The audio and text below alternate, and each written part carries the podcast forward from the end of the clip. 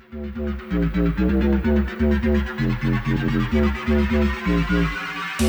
you find me fuckable in my tight leather pants? If you find me touchable, extend your hand for a grab. Welcome to Hard Talks with Chris and Friends, where topics that are hard or will make you hard are talked about, where things get real and unfiltered. Here is your host, Christopher Velasquez.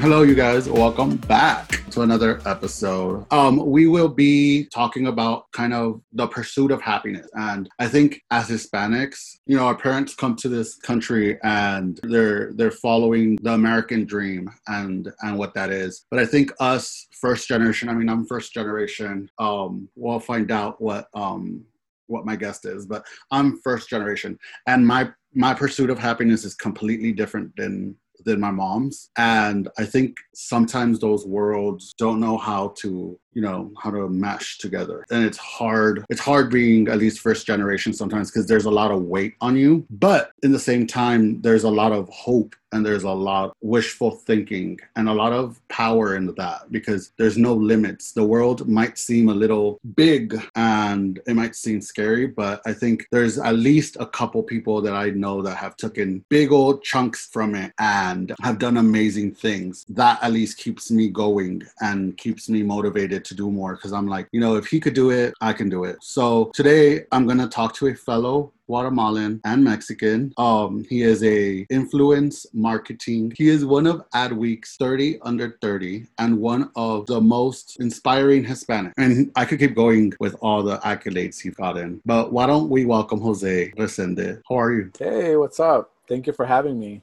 How's quarantine? Quarantine has been good to me, um, except for that one time that I got the like, except that one, you know, that really small thing that happened. I'm so excited to be on your podcast. I've been listening to all the episodes, and they truly are some hard talks because you know there's some of the topics are very uh, they're just not easy like walk in the park. So I'm kind of nervous about what you're gonna ask me on this episode, uh, but I'm gonna try to be as open Oh. as possible. Uh, yeah, That's all I ask for you to just yeah. open I'm up. pretty flexible. okay. Oh, I think we're having a different conversation. I think this was not the conversation we were supposed to have on the podcast. I try to have, like, I, I was telling someone, I try to make these episodes sound like just two friends having conversations. So whoever's listening feels like they're part of this friendship and they're just listening to a conversation between two friends, which we are. We haven't met, right, in person We haven't met in person. Um, we haven't met in person, but I feel like I know you. from the So bushes. You have a from the. bu- I've seen you in the bushes. I think.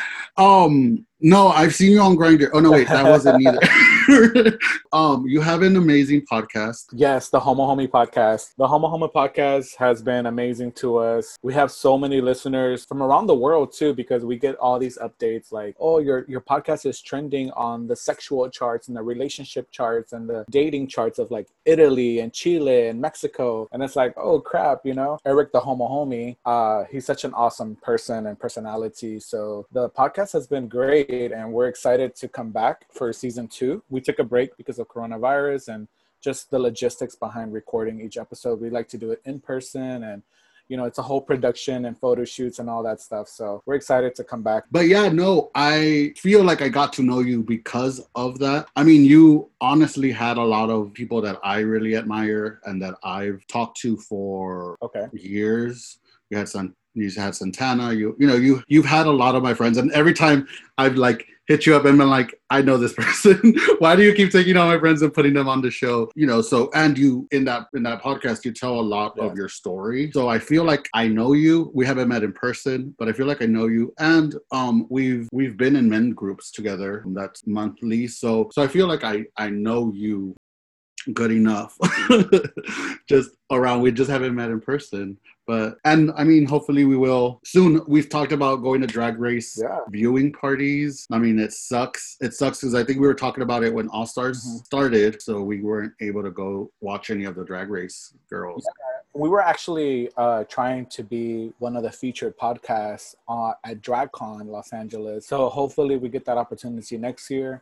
And if anybody from World of Wonder is listening, from DragCon LA uh, Productions, I mean, the drag queen world has taken off even more because it's become so mainstream, you know, and it comes with the goods and the bads for for that community. But uh, I like to look at the positive side of it, and I'm just glad that it's reaching more households, you know. So and I love that you you're such a fan. I mean, no one sees this, but I have my Alaska Yeah, I see on that. right now. I I mean, I love Drag Race, and Dra- Drag Race has done a lot of things for me, and I and I and it's done a lot of things for queer visibility on TV, and I think a lot of doors were opened thanks to Drag Yeah. Race. Nowadays, the trend is to bash Drag Race and to say Drag Race is not doing enough. But a lot of this things that they're like, hey, they're not doing enough. A lot of these things wouldn't be possible if Drag Race didn't just throw those doors open and make queerness and drag such a mainstream thing. And actually, I want to touch base on this because I know that later on we're going to talk about some other topic that are not the norm or like, you know, everyone's favorite. So, drag or drag queens was one of those things for me. I moved here to Los Angeles about two years ago from Miami. And when I was in Miami, Jose in Miami was like, I didn't watch Drag Race. There was no, there's no drag con in Miami. I wasn't like a big fan of any drag queens. And I, not that I avoided drag shows, it just was never on my to do list. It was never in my something that I wanted to do for fun. It was just like, oh, I'm at the bar and oh, in the background, there's a drag queen performing. And people were like, oh my God, that's so and so from so and so. And I'm like, oh, you mean the RuPaul show? Because I know who RuPaul is, but that's it. And it wasn't until Valentina came on the show. And so it was brought to my attention Yeah, yeah, yeah. somebody was like, "Hey, Valentina is next door. She's she's staying at the hotel next to your apartment." I, I lived in South Beach. I was like, "Who?" And they, they were like, "What? How, how can Jose like?" Because I work with a lot of celebrities and I work in a lot of entertainment media. They're like, "How could you not know who Valentina is?" So I looked it up and I was hooked. And I was like, "Oh, it's like a reality show with like fashion runway. You know, it it, it feels like Project Runway a little bit." But yeah, ever since then I became a big fan, and I and I'm very uh, supportive of the people of color that make it on that show, and I'm always cheering for them. And yeah, Valentina's one of my favorites. Yeah, um, I think that goes back to like kind of what I was saying. Um, when and I, I didn't ask you, are what generation of Hispanic are you? Um, my parents are both uh, Okay. immigrant. Uh, actually, just my mom. My father was he was raised in Mexico uh, most of his life. So my father's Mexican, my my mother's Guatemalan, but I was born and raised in Texas. So yeah, so you're like first generation. You're like me, just first generation. And I think for us, um, first generations, I mean, I was the one that was like late to find out like hip hop, and I was late to like get to because. I mean, I grew up in a Mexican household where all we listened to was like Rocio Durcal, Luis Miguel, like all these old Hispanic singers, and Selena, obviously the queen, Selena.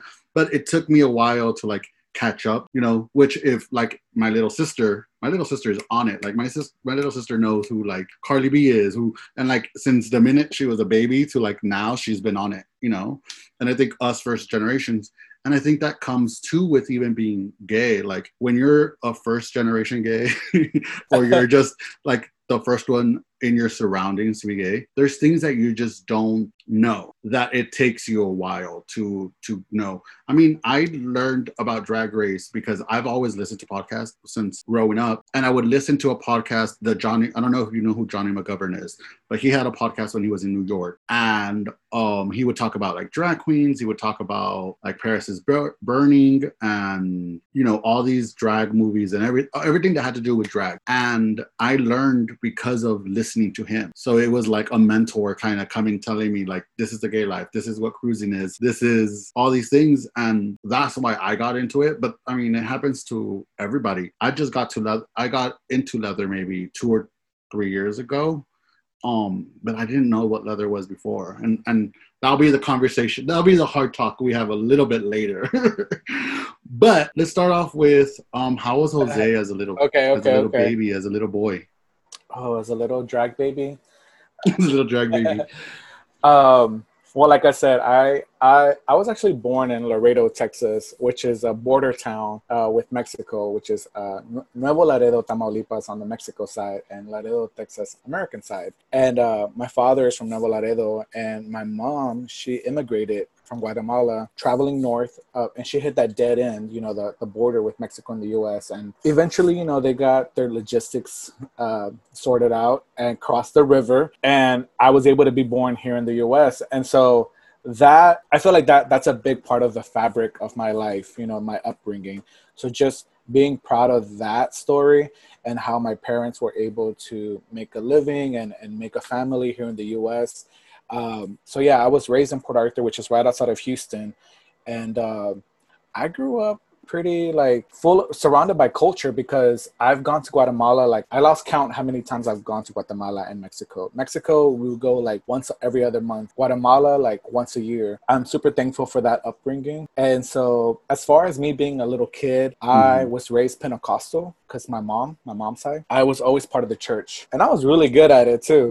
But you're like she was the best. Yeah, the best one at church. Yeah, but you know, in the back of my mind, I always knew that something was different about me. So I was always the one that was asking the the, I was I was the one having the hard talk. Oh, okay. At Sunday school because I'm like, you're just reading this and it's the law, like it's the it's Bible, you know, like yeah, I, you know, and I'm like, but what if, but what if, but what if that, and what if this, you know? But I never said like I'm gay, you know. I was just I'm just asking, you know. it was that kind. Inquisitive, yeah, very inquisitive. I was always I was always inquisitive, very curious. Uh, I always questioned a lot of things, but then if I felt like I was gonna get outed, then I would back off and like not be curious, and I became a quiet person. So a lot of people that like on social media, like I become very like silent and quiet. That's a whole nother story. But yeah, and then going through like middle school, high school, I became obsessed with academia. Like I became obsessed with being the best, you know. So I graduated top of my class, you know, for like number one like Latino and all these things, and I was in the newspapers, and and it was all to make mom and my dad proud. And now that I reflect on that, it was probably to take the attention off of other things about it was like I don't want to have the hard talk with my parents about sex or about gender or about sexuality or or rumors or this or that or maybe the way that I talk or my my feminine characteristics or the way that I walk or carry myself you know? I don't want to have those talks. I want you to focus on the fact that i'm like the best student in like southeast texas like and i was playing tennis i was very active. So yeah i was like i need to win a trophy to like focus on that. So i i won like state champ for like tennis and stuff. I, I did like all these crazy things back then now that i now that i think about it back you know? And so yeah it was probably just to like take attention away from my authentic self. Yeah that's funny that you bring that up. Um before today before interviewing you i i had an interview with danny and and um, he's a personal trainer and um has an amazing ass. Um, but he was saying how, and that's why I'm saying it's funny because no matter if it's before you come out or after you come out, he was talking about how when he came out, he was a soccer player in college. He felt like he had to play six times better than everybody else just because he was gay. He felt like he had to, you know, if everybody else was putting in one goal a game, he had to put in six goals. I feel like even for me, like that, I felt like I couldn't just be the happy kid. I had to be like the funny kid, the kid that took everybody's attention, that had to have everybody's attention. Just because, like what you said, like instead of them paying attention to this thing, now they're paying attention to like me as me being loud or me being funny or me or me being like the one that could talk to everybody because that that, that made the thing I didn't want them to focus about yeah. not there. Yeah. So it's it's it's interesting. So um did did you always want to be in the celebrity world or working with celebrities? Yeah, no. Um no, so I definitely don't consider myself, you know, wanting to be a celebrity. I do want to be known for what I could bring to the table. And so that context is up to you, right? I could I could mm. be speaking on a panel. I can speak to students. I could be on. I can have a podcast platform. I could be on social media promoting whatever it is that I'm promoting. Uh, so as far as recognition, I would prefer to be on my what's up here, like what's what's like my mind and the ideas and my creativity and my rolodex and my my experience and my resume. Like that's what i want to be known for uh, as far as like my expertise. But working with celebrities is something that came about because of what i studied. I have a degree in marketing and i have another degree in advertising. And i felt like marketing was too business oriented. It was super business, math, you know, economy. I had to learn all, all this stuff about about what's happening in the industry. And I was like, no, I, I feel like it's lacking the creative side. Like when are we going to create the logo? When are we going to talk about like ad campaigns? And they're like, oh, you're majoring in the wrong thing. You should probably major in advertising. So I got my I got my Okay. second degree in advertising, and I went to art school for that. And when I was in art school, I was like, whoa, this is too artsy. Like I had classes where I had I had like a black and white class, I had a painting class, I had a sculpting class, and I'm like, it's super artsy, and it was definitely advertising where we were gonna create, you know, commercials and and uh, print ads for magazines and billboards. So I, I finished that degree, and so what happened is I had to do an internship in order to graduate. I had been working in PR and publicity and public relations for the department of there at the school, and I was very blessed, and uh, I got selected for like a very high coveted internship here in Los Angeles. And that was my first taste of Los Angeles. I ended up moving to LA 10 years ago in 2009, uh, which is the year I graduated college. And I did an internship for Columbia Pictures at the Sony Entertainment lot. And that was my, that was my introduction to Hollywood, uh, which is a very high introduction. And so ever since then, that kind of like kicked off my resume. And so every other job that I got after that was related to that experience. And that's kind of like what tri- it was a trickle effect. So from now on, like I'm known as this pop culture guru guy that works in marketing and PR. And so being in Miami is what added the Hispanic layer on top of it. So in Miami, Miami is like the Hollywood for Latinos over there. You know, you have the headquarters for Telemundo, Univision, uh, MTV Espanol. Uh, all the record labels are there. Um, and so I had the pleasure to working with all these people, and everything that we did at all my previous jobs were for Hispanic marketing. It was always focused on the Latino consumer. Yeah, so I mean, you've worked with, I mean, some really, really big names. You worked with Sofia Vergara, which funny story, I went with her son. I went to school With Manolo? Yes, with Manolo. So he went up to Birmingham, which is my high school. And when I say I went to school, this is like really lightly. I went to school. We like crossed paths and we had one class together. But Birmingham, when I got there, I forgot what year, but was a performing arts school. So Is Birmingham a high school? it's a high school. What, what where's that at? Here in Los Angeles? And It is. We've had MTV awards filmed here at that school. We had when Stefani filmed, Hollaback Girl music video, Eminem. We've had countless of shows. So our our school was very performing arts school, and we had a magnet connected to our to our school that was a only a performing arts school. So um, he was in his school, but he would take classes. So the thing was that our our our performing arts was connected to that. So he would take dance first period, and I would take dance first period. So we would we would I would see him in the, in the dance class. that's awesome. I didn't know who he was. I mean, back then, I think she was in maybe in my in like in my I guess ninth grade Radar. radar. And um, one day, like when Modern Family and all of that happened, um, she did a commercial. Was the Head and Shoulders commercial, and there was this. I worked on. Oh, really? No way his first head and shoulders commercial with his mom and i was sitting on the couch with my mom and i go mom that's manolo and she goes yeah that's her like that like obviously my mom knew who she was like for the she goes yeah that's her son like and i'm like no no no i went to school with him and i like was like losing my shit like texting out like we were texting all my friends and i was like did you guys know and they're like no we didn't know and i was like crazy. Yeah, Manolo is, is really cool. Uh, actually, I'll send you a photo of me and Manolo. I saw him. Where did I see him last? Uh, the Backstreet Boys residency in Las Vegas. But uh, but yeah, Sofia Vergara is somebody who just landed on my desk, like at work. Uh, they were like, "Hey, do you watch Modern Family?" And I was like, "Uh, yes." But I, but I'm like nodding my head because I, I wasn't a fan of the show. I never watched it. It just wasn't, it wasn't my thing. And they were like, well, it's the number one show. And the Latina that's a star on there, her name is Sofia Vergara. And I, I looked her up and I was like, oh, yes, I, I know about her. I just didn't know that she was like this big thing again. And they're like, yeah, Sofia Vergara is like the highest paid actress on, on primetime television at that time. And so I was like, okay, cool. What about her? And they're like, we want to sign her to a deal, a brand deal uh, for these brands that are trying to negotiate. We're talking about millions of dollars. So Mhm. uh, at that time I was like, okay, like she's beautiful, like I like her accent. Like we came up with all these publicity ideas that we can do with her. She's gonna end up doing movies and other shows. She's gonna be on all the red carpets. So it was a perfect fit. It was for CoverGirl. So CoverGirl was the account that I worked on. Uh, CoverGirl, easy breezy, beautiful CoverGirl. What So- that was with Ellen, right? Yeah, so we had Ellen, we had Queen Latifah, we had previously had uh, Rihanna, we had Pink, we had Taylor Swift, and so it, we had to welcome Sofia Vergara to the CoverGirl family.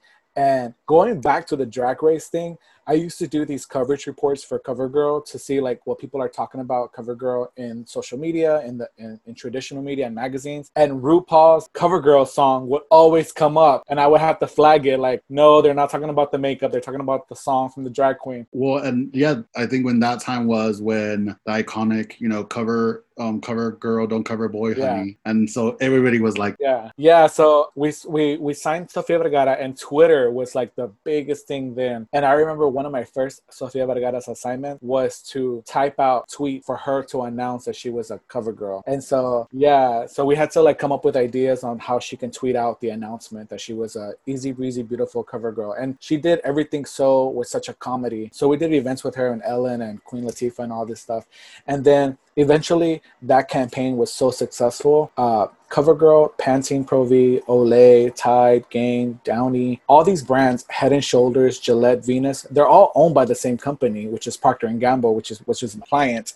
Uh, so then she signed another deal with Head and Shoulders, which is the other account that I worked on, and I was like, look at that, like I get to work with Sofia again. Yeah, and so for that one, it was all about uh, scalp treatments, right? Head and Shoulders, and she has, I believe, it was her brothers and her cousins and people in her family were, were bald, and so it was a funny idea to have bald people in the commercials and do uh, so somebody as glamorous as Sofia Vergara, but like if it's if we wanted to make Head and Shoulders a family product, which is why we integrated her son and her man and like all these different elements. So yeah, that was a really cool campaign. It's funny that you saw that uh, with Manolo. We we worked with Sofia so much, and then from there, she was the first like big Latina to be a CoverGirl spokesperson, which is a really really really big deal in the beauty world, in the beauty industry. And then we discovered Becky G from there. yeah, which I was, I was about to say, you know, then you worked, you've worked with Taylor Swift, obviously Becky G. A whole bunch of people, yeah. Oh yeah, uh, and and we can't forget Oh, the J Lo. queen. the Yeah. J Lo. You worked with J Lo. You, I mean, not only have you worked with J Lo, but you, you, you, you got close to to her. Yeah, so my experience working with with J Lo was was because of a Selena Quintanilla collaboration, uh, which is who I'm really a big fan of. From from my my obsession with Selena came J Lo, right? Mhm. So uh, I had the honor to work with the Quintanilla family uh, for the Billboard Awards, I think in Miami for Telemundo. I, I don't remember all the details, and that's how I was able to get close to Jennifer Lopez, and they did a they did a tribute performance for Selena at those awards. Uh, and then ever since then, I've, I've always have met J Lo. But yeah, I'll, I'll I'll forever be a fan of of, of Jennifer Lopez, um, and hopefully one day I get to work with her in a different capacity, on a larger capacity. You're for sure living my like my like 12 year old little life, wanting to like meet all my idols, Oh, yeah. And and I mean Sofia now. I mean, and I remember like having conversations with my mom about like you know Latinas who are like putting Hispanic names just right in the forefront. Like Sofia just opened so many doors Yeah. and has brought so much of our culture to to the white audience. Um, going a little bit back to to your upbringing, were your parents what what was the you know what was their idea for you to when you were growing up? yeah going back to like the, the pressures of being like the best that i can be as far as a student and as a as a son my mom my mom has high expectations probably still does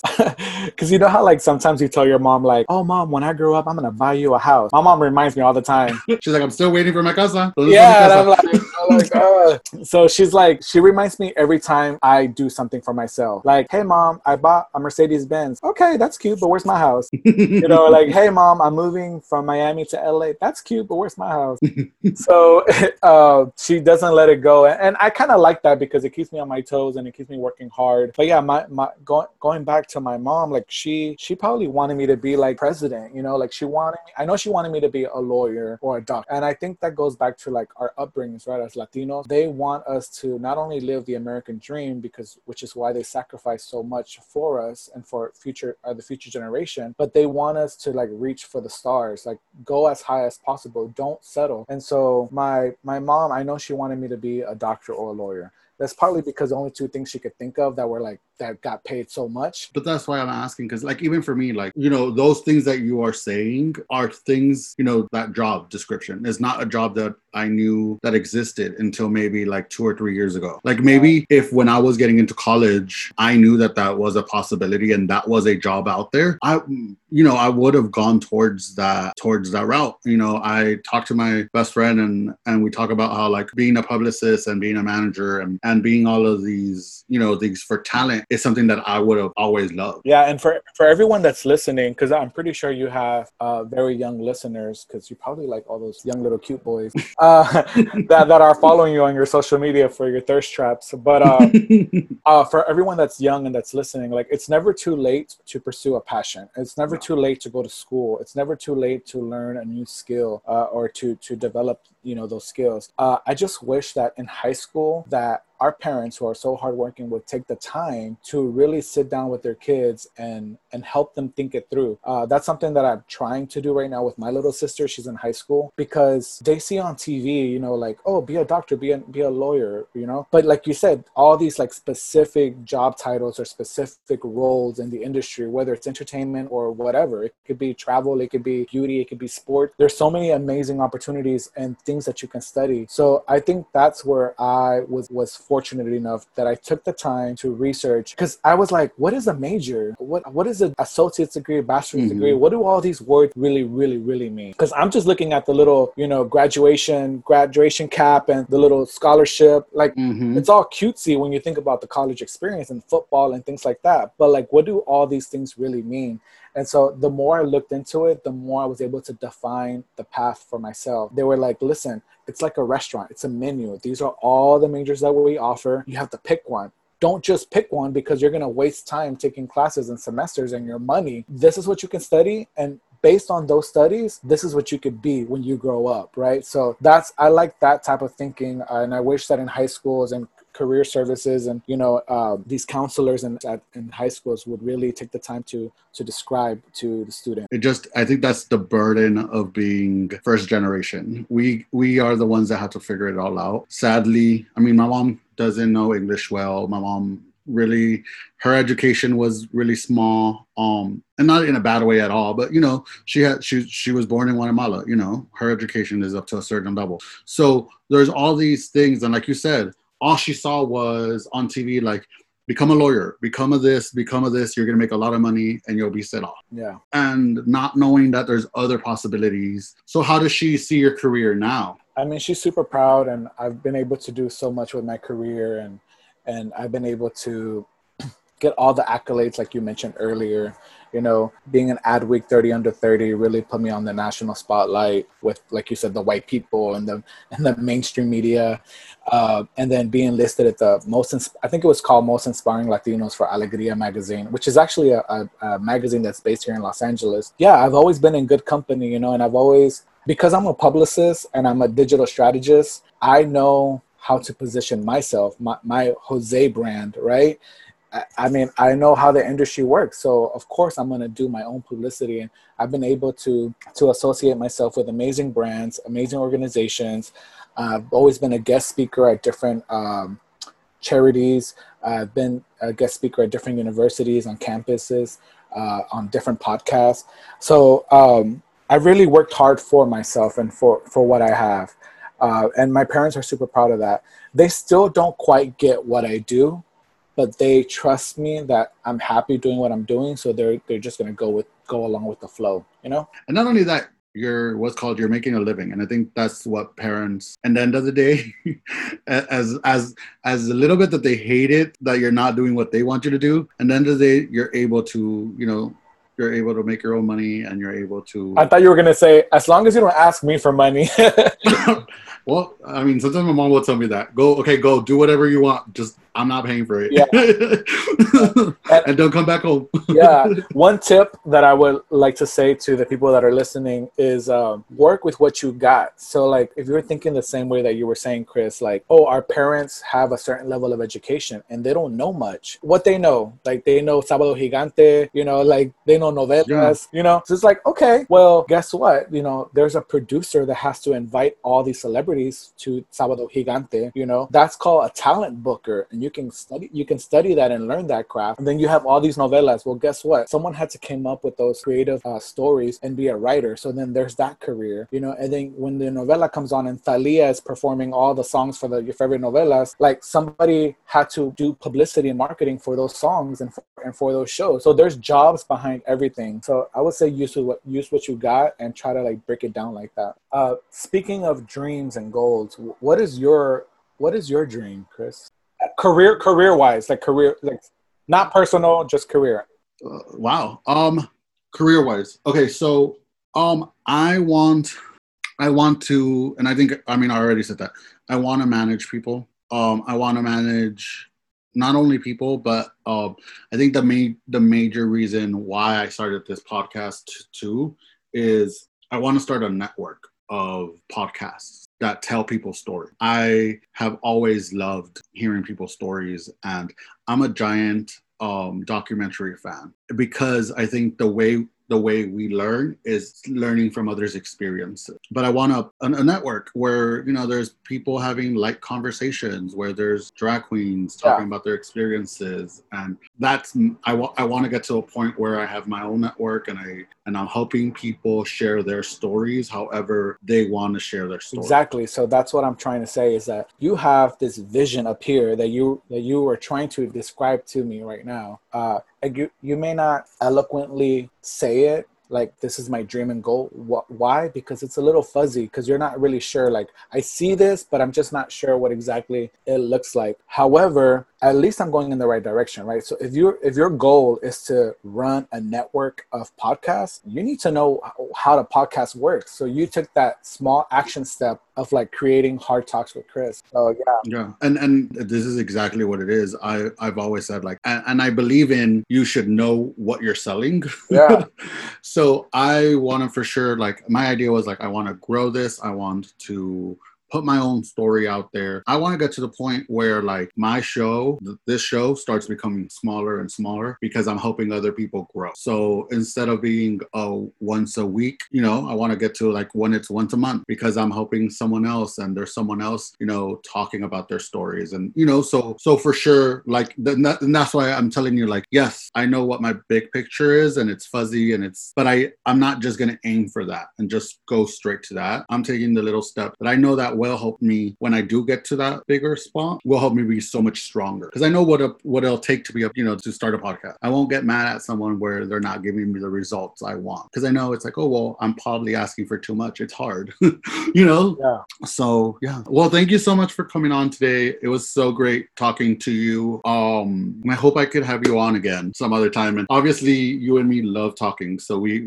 we could have a lot. We have a lot of topics to talk about. But thank you on so much for coming on and sharing your story. And Yeah, I'm I'm like I'm like an open book. I mean, just because I don't like like what everybody likes doesn't make me, you know, like an asshole. But I've got I've gotten that because of the podcast, the Homo Homie podcast. Like oh, really? I don't just, you know, I try to just make people think, you know, twice before just accepting the norm, you know, um, or not accepting the norm. And so, thank you so much for having me and, and having this conversation. Uh, it was a lot of fun. Yeah, you're you're you're still that little kid at Yeah. church trying to be like, well, why? Why? But why? Yeah, but why? But why an open relationship? I need to have you back for that because that was a a, a conversation that that we should have too. Uh, I don't even, I don't, I might not be available for that one. uh, yeah. Um, where can people find you if if, if they want to see more of you or hear more of you besides the Homie Homo? Oh, say podcast? besides the hiking bushes. Um, so, oh, and the hiking bushes. uh, so just a disclaimer, I, I that's not me. Yeah, you can definitely check out our podcast, the Homo Homie podcast, where Eric and I uh, you know, have an LGBT talk. And so we're coming back for season two. Uh, the Homo Homie podcast is available everywhere uh, Apple, Amazon, uh, Spotify. And then people can find me at the Jose Resendez, T H E J O S E, and then my last name, Resendez, on Instagram, uh, Twitter, Facebook, Snapchat, Grindr, OnlyFans. OnlyFans. Actually, I am on OnlyFans. I'm on OnlyFans three times, and that I'm gonna I'm gonna leave that for the next episode. okay. Okay. Okay. I hate you so much. Okay, well, thank you again for coming, and I hope all of you enjoyed this conversation. And if you're gonna take anything out of this conversation, is it's hard to to be the first one, but it's not impossible. And if you have a dream, you could get to it, and you could be the best. And please stay away from the bushes so you don't see Jose there. All right, thank you. Bye, guys. Okay, bye. So remember to like, subscribe, leave a comment. You can follow me on Instagram at Chris Diva, and you can follow the pod as Hard Talks with Chris. And I want to give a special thanks to Jamison for letting me borrow his song Fuckable for the intro and outro.